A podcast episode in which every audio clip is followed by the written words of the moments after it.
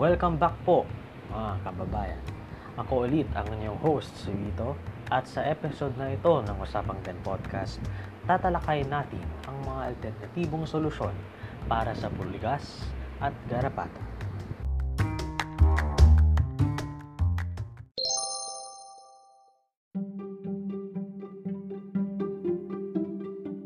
Ang mga madalas na mga pesteng nakukuha ng ating mga aso lalo na tuwing tag-init.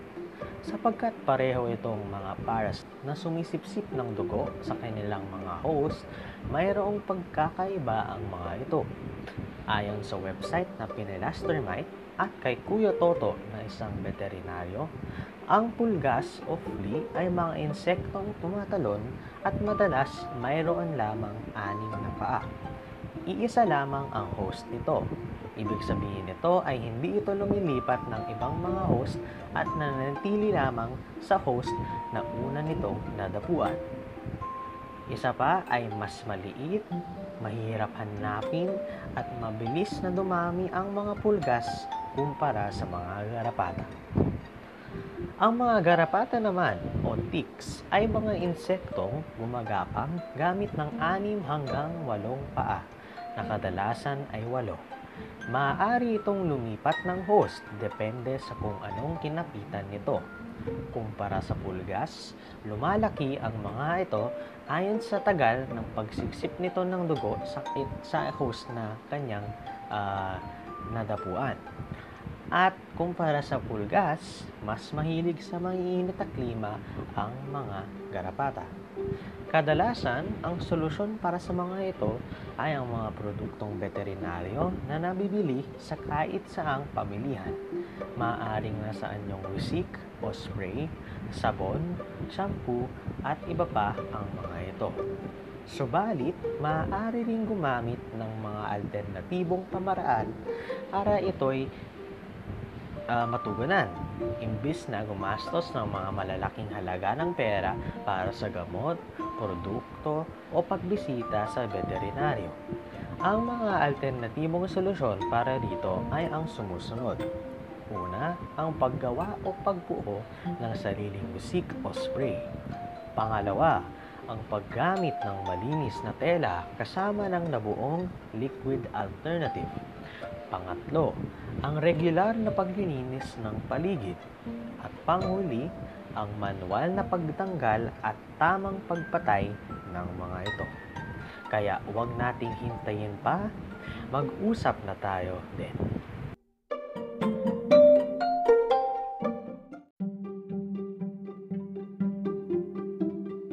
Dalawang pwedeng pagpipili ang sangkap ang maaaring gamitin sa paggawa ng sariling wisik. Ito ay ang una, apple cider vinegar at pangalawa, ang citrus. Epektibo ang apple cider vinegar lalo na sa mga pulgas habang mas epektibo naman ang citrus para naman sa mga garapata. Ang sumusunod ay ang mga steps o hakbang para makagawa ng wisik gamit ang apple cider vinegar. Unang hakbang, sa isang spray bottle o wisik, maglagay ng kalahating tubig at kalahating apple cider vinegar. Ikalawang hakbang, pagkatapos, ispray sa mga parte ng katawan ng aso na dinadapuan ng mga garapata at bukas. Simple lamang no ang mga hakbang para makagawa ng wisik no? Kaya, isa din ito sa mga pinaka-epektibong alternatibo na maibabahagi ko sa inyo. Ngayon, dahil matapang at mabaho ang amoy nito, maaari ring tumuon sa isang cup ng apple cider vinegar lamang ang gamitin kasama ng tatlo hanggang apat na patak ng essential oils uh, kung sakaling masyadong mabaho, kung gumamit lamang kayo ng apple cider vinegar. Yung essential oils na maaari nyong gamitin ay ang lavender at peppermint. Tapos, pagkatapos nyong haluin ito, ang mga natitirang espasyo ay lagyan lamang ng tubig. Para naman sa wisik gamit ang citrus, nire-rekomenda ang paggamit ng lemon.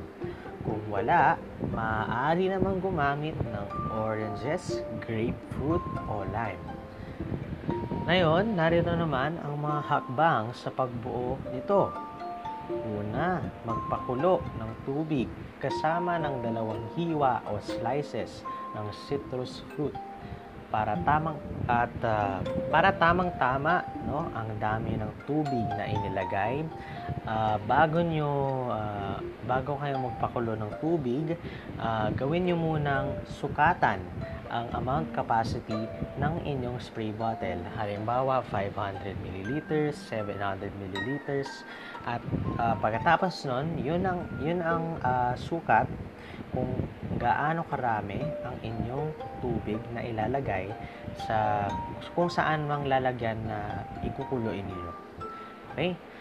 Pangalawang hakbang, gawin ito sa loob ng isang oras. Okay? So, kuluin ang tubig sa isang oras. At sa ikatlong akbang, pagkatapos ng isang oras ay palamigin muna ito bago to ilagay sa spray bottle. Ngayon, paalala, paalala okay, hindi kinakailangang bumili ng bagong spray bottle.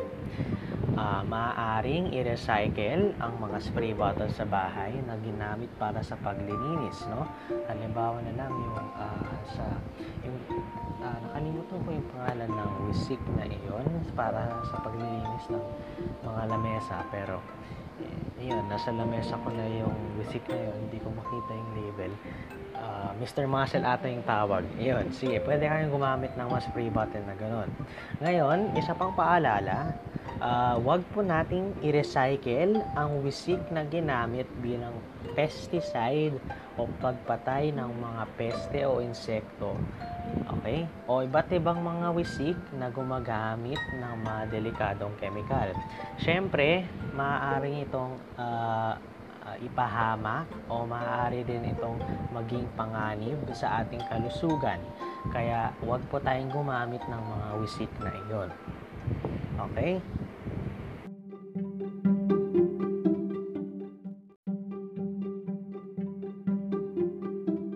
Para naman sa ikatlong alter, ikalawang uh, pasensya na. Para para naman sa ikalawang alternatibo, ito ay maaaring gawin kung wala kayong available na spray bottle sa inyong bahay.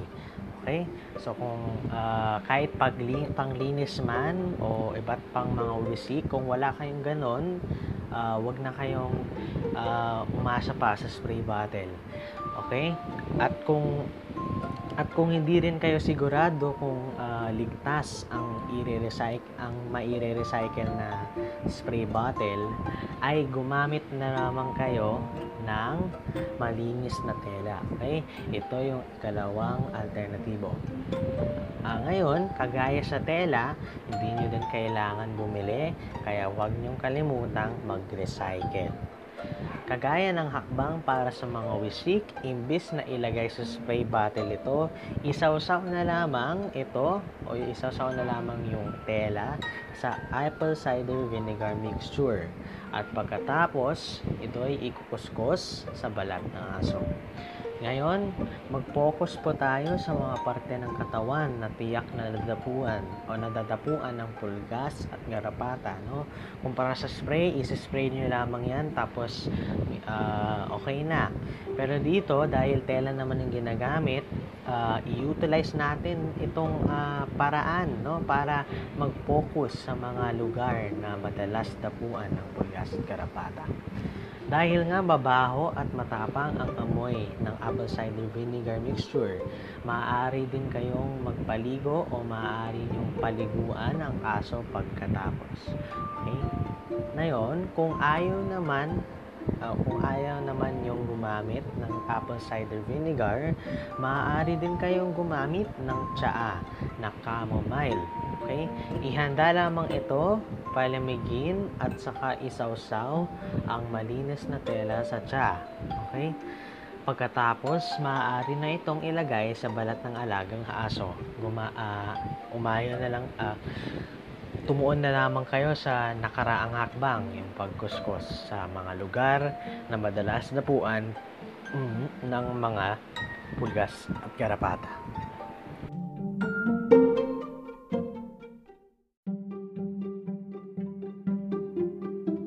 Ang pangatlong alternatibo naman, ang pinakasimpleng solusyon, solusyon sa lahat.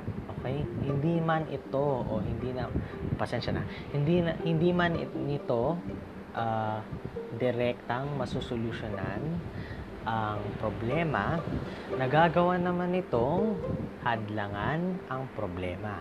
Okay? Ika nga sa English, prevention.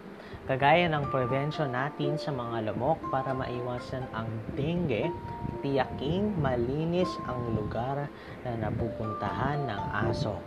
Magagala lamang ito sa pamamagitan ng regular na paglilinis ng paligid o magwalis, magpunas ng mga sahig at iba pa.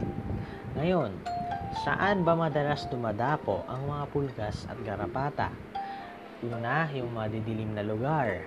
Pangalawa, yung mga damuhan o greenery. Kung mayroon man kayong bakuran. Pangatlo, ang mga pader. Oo, dito kumakapit yung mga, pul, uh, yung mga uh, pulgas at garapata. Uh, ang nangyayari is nagmo-mold sila sa pader.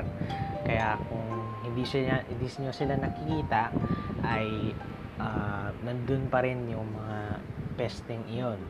At yung uh, ikaapat, yung puno nyo. Okay, kung meron man kayong puno sa bahay, kami meron kami puno sa bahay, pero uh, ang nadadapuan nun ay mga termites, no? Hindi mga pulgas at garapata. Pero posible pa rin na doon dumapo ang mga pesting ito. Ngayon, paalala, mas madaling itong matiyak sa loob ng bahay kumpara sa labas. Kaya, regular ding tumuon sa ibang mga alternatibo kung madalas na nasa labas ang alagang aso. So, syempre, pag lumalabas tayo ng bahay, hindi, ta- hindi natin tiyak ang kalinisan sa labas. Kaya, uh, gumamit na lamang tayo ng mga nakaraang alternatibo para malinis o linisin ang ating mga alagang hayop. Okay?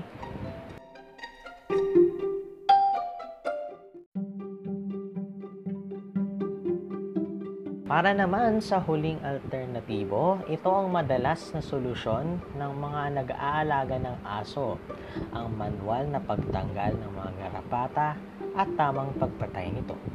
Garapata lamang ang tiyak na nasusolusyonan nito dahil ang mga pulgas ay mga insektong tumatalon. Kaya ang tanging mahirap lang uh, ay uh, pasensya na. Uh, kaya mahirap kung mahirap uh, manghuli ng mga pulgas kasi tumatalon siya. Pangalawa, mas maliit pa siya kumpara sa garapata.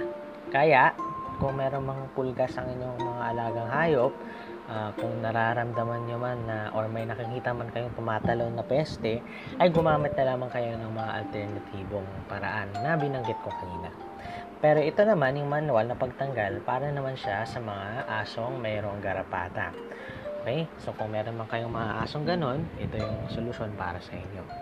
Ngayon, ang tanging mahirap lang sa pagtanggal ng mga garapata ay kumakapit ito ng mahigpit sa kanyang host o sinipsipsipan ng dugo. Okay? So, kung minsan, nahihirapan kayong tanggalin ito at mali, minsan din, malikot din yung aso, no? Ha? mahirap din itong gawin. Kaya kung uh, kung halimbawa para mas madali ang inyong buhay, alam niyo yung tweezers para sa buhok, no? O yung para halimbawa kung nagtatanggal kayo ng uh, nagtatanggal kayo ng mga white hair, halimbawa ng inyong mga lolo't lola, o minsan mga tatay at nanay niyo. Okay? Kung hindi niyo na ginagamit yung mga tweezers na iyon, pwede niyo rin siyang gamitin para tanggalin ang mga pulgas at garapata. Okay? So, yun lang yung karagdagang impormasyon na may ibibigay ko sa inyo. Okay? Ngayon, paalala, Huwag po nating tirisin ang mga garapata para patayin ito. Okay? Maliban sa mikrobyong ikinakalat natin, yung mga itlog nito na ay naikakalat din natin. Okay? Ako ito yung uh, ito yung uh, pagkakamaling ginawa ko sa mga pulgas at gar- sa garapata ng mga alagang hayop ko. Okay? Uh, tinitiris ko sila kaya nagugulat din ako kung bakit ang dami pa rin nila. No? Kasi nga, yung mga itlog ay nandun pa rin sa mikrobyo na mayroon yung garapata. Kaya kumbaga, pinapadami, pa, pinapadami lang natin yung bilang ng mga garapatang nagpepeste sa ating mga alagang aso. Kaya imbis na ito yung gawin, Iblagay na lamang ang mga nakuwang garapata sa isang lalagyan na may isopropyl alcohol. Okay? So, halimbawa, uh, kahit maliit na lalagyan lang, naglagyan, uh, kahit maliit lang yung lalagyan, kumuha kayo ng alcohol, lagyan yung isopropyl alcohol, kahit maliit lang, uh, siguro mas malaki, mas malaki sa garapata, no? Yung uh, taas ng alcohol. Tapos yun, tapon nyo lang doon at mga ilang segundo, patay na siya. Okay? Wag nyo, pagkatapos yung ilagay sa alcohol, wag nyo na pong tirisin. Okay? Itapan nyo na lang. Uh, itapan nyo na lang sa tamang lalagyan yung mga garapatan niya.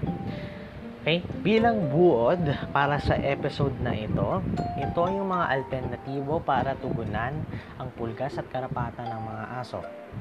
Una, yung paggamit ng sariling wisik o spray. Pangalawa, paggamit ng malinis na tela. Pangatlo, paglilinis ng paligid. At pang-apat, manual na pagtanggal at tamang paraan ng pagpatay. Bago ang pangwakas ng episode na ito, pasasalamatan ko rin ang mga sangguniang pinagkunan ko ng mga impormasyong inilahad ko kanina. Ang mga websites na treehugger.com, penelastermite.com, at dailypuppy.com. Ang artikulo ni T.B. Coles at M.W. Dryden na insecticide, acaricide, resistance in fleas and ticks infesting dogs and cats. At ang mga YouTube channels na Animal Wise na gumagawa ng bidyong o uh, pasensya na, Animal Wise na gumawa ng video preventing and removing ticks in dogs.